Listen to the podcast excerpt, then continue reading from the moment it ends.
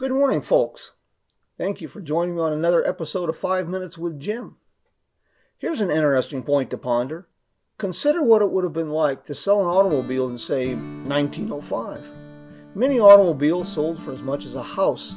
There were few roads suitable for driving on, and purchasing gasoline occasionally required a wait of days. To further test her sales skills, automobiles often required repairs after being driven a few hundred miles, and financing options were little to non existent. Say hello to a new friend on an old road. Take a two lane trip of memories into mysteries unknown. Come along for the ride. Jim Hinckley's America. Jim Hinckley's America.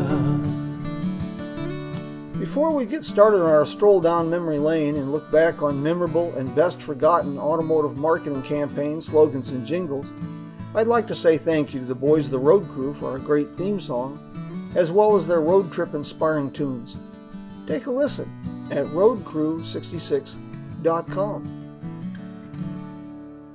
It was the dawning of the television era, and the auto industry was presented with a new advertising medium that was limited only by the imagination. One of the most memorable campaigns of the decade kicked off in 1951 when Chevrolet signed a deal to sponsor the Dinah Shore show on NBC during the height of her career as one of America's most popular singers. At the end of each show, for nearly 10 years, the charming Dinah Shore serenaded her audience with See the USA in Your Chevrolet from the driver's seat of a sleek, brand new Chevy. It went on to become the brand's official jingle, and in 1952 the show was renamed the Dinah Shore Chevy Show.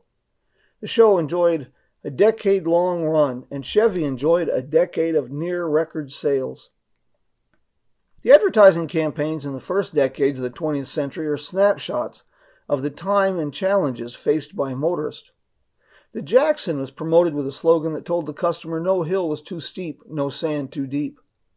The Allen offered wonderful power. It was the king of hill climbers. The Duryea was a carriage, not a machine. Dodge was simply dependable. The Martin was the little brother of the aeroplane.